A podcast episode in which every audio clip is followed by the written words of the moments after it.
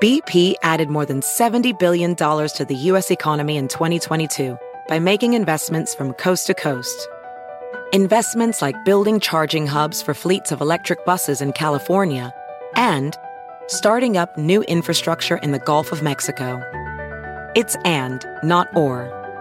See what doing both means for energy nationwide at bp.com slash investing in America.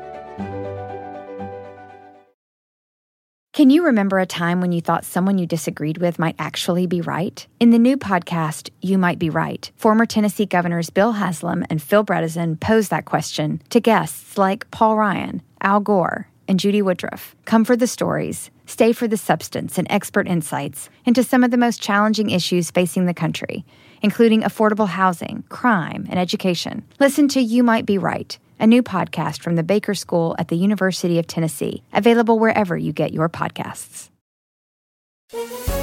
Hola, bienvenidos al podcast de NTN 24. Estas son cinco cosas que pasaron hoy. México eleva el tono a Estados Unidos.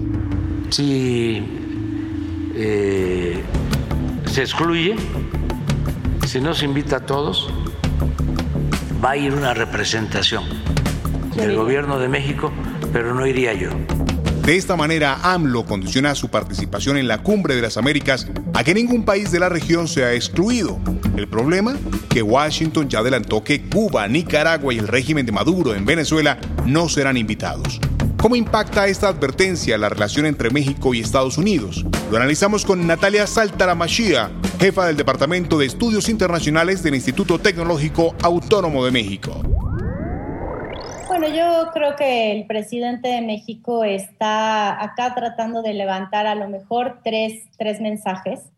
Eh, vale la pena tratar de entenderlos, aunque eh, a lo mejor en el saldo final yo no comparta la lógica con la cual está tomando esta decisión. Pero yo diría, en primer lugar, lleva todo el sexenio diciendo que eh, es importante tener una América Latina en la cual no nos gane la fragmentación y que sí podamos conversar entre todos los países para avanzar temas en común. Y esta es la posición de México desde que fue presidente pro tempore de la CELAC, la Comunidad de Estados Latinoamericanos y del Caribe, durante 2020 y 2021. Allí eh, la, la insistencia fue no excluir a nadie. La segunda, el asesinato en Colombia de un fiscal paraguayo. Se trata de Marcelo Pesci, fiscal especializado contra el crimen organizado, narcotráfico, lavado de dinero y financiamiento del terrorismo. Había viajado a la ciudad de Cartagena, en el Caribe, para su luna de miel.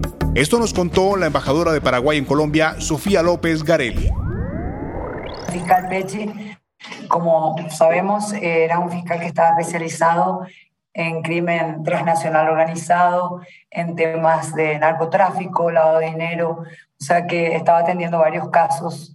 Se está realizando una investigación muy seria, muy delicada eh, por parte de la policía colombiana. El mismo general Vargas está liderando esta investigación y también se está trasladando a Colombia un grupo de fiscales paraguayos y policías de la Policía Nacional Paraguaya. Nosotros entendemos que se va a terminar de realizar el proceso de investigación y la autopsia y todo lo que eso conlleva y después será trasladado a Paraguay, pero no tenemos información oficial de cuándo ni cómo sería ese traslado.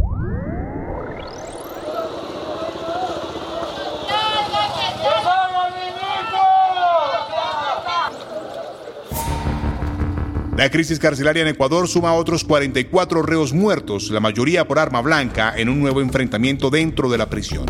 ¿Qué está fallando en la estrategia de seguridad del gobierno del presidente Guillermo Lazo? Lo conversamos con Carolina Andrade, magíster en ciencia política con mención en asuntos públicos. Bueno, creo que las cifras son claras y es importante que nos basemos en las evidencias. En el año 2014 existían solamente tres muertes dentro de los centros de privación de la libertad. Esta cifra, como bien lo ha puesto en contexto, eh, creció en 2021 con cerca de 80 muertos y, este, y el año, eh, en lo que va del año ya tenemos cerca de 380 muertos. O sea, el crecimiento continúa de forma creciente y aquí hay que tomar ciertos elementos estructurales que se fueron dando durante los últimos años. El expresidente hondureño Juan Orlando Hernández se declaró no culpable de los cargos de narcotráfico y posesión de armas pesadas que se le imputan en Estados Unidos. Al mismo tiempo que él comparecía ante la justicia de Nueva York, se conoció que el exdirector de la Policía de Honduras, Juan Carlos Bonilla, fue extraditado acusado de supervisar las operaciones de narcotráfico en nombre de Hernández. El análisis con Marisa Céspedes, periodista en La Gran Manzana.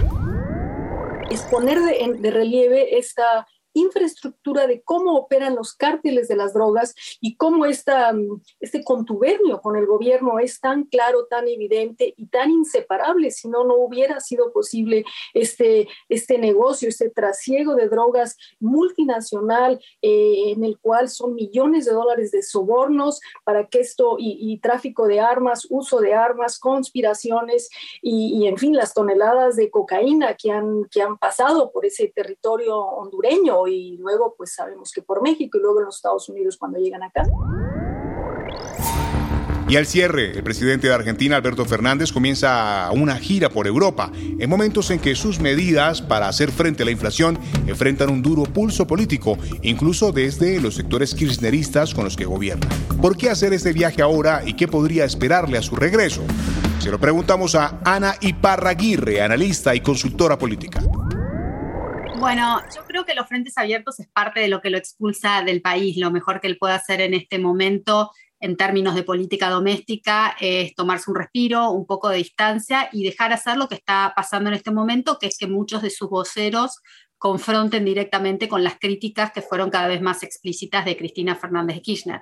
En paralelo a eso, por supuesto, el país está necesitado de inversiones y creo que ese es otro punto de su agenda, aunque, bueno, pareciera que es un momento difícil para que vengan las inversores, ya que en España, que es su primer lugar en la escala, hay estudios que dicen que tiene otras prioridades en América Latina más allá de Argentina. Y luego en, em, en Alemania. Si te gustó este podcast, puedes buscar más de nuestro contenido en nuestra página web www.ntn24.com. En NTN24 tenemos una red de corresponsales en las Américas que nos permite tener acceso de primera mano a toda la información y hacer análisis sobre los eventos más importantes de la región. Qué gusto estar con ustedes. Yo soy Hugo Vecino en Twitter. Pueden escribir a arroba Hugo Vecino. En el podcast de NTN24 te informamos y te acompañamos.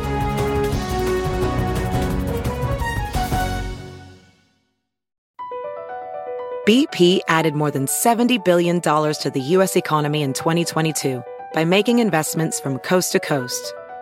Investments like building charging hubs for fleets of electric buses in California and starting up new infrastructure in the Gulf of Mexico. It's and, not or. See what doing both means for energy nationwide at bp.com slash investing in America. I'm Chris Hahn, the Aggressive Progressive. Check out a new episode of the Aggressive Progressive podcast every Tuesday. You know, the election is heating up just as the year is winding down. Stick with me. I'll tell you the truth as I see it. Download the Aggressive Progressive on Pandora or wherever you get your podcasts.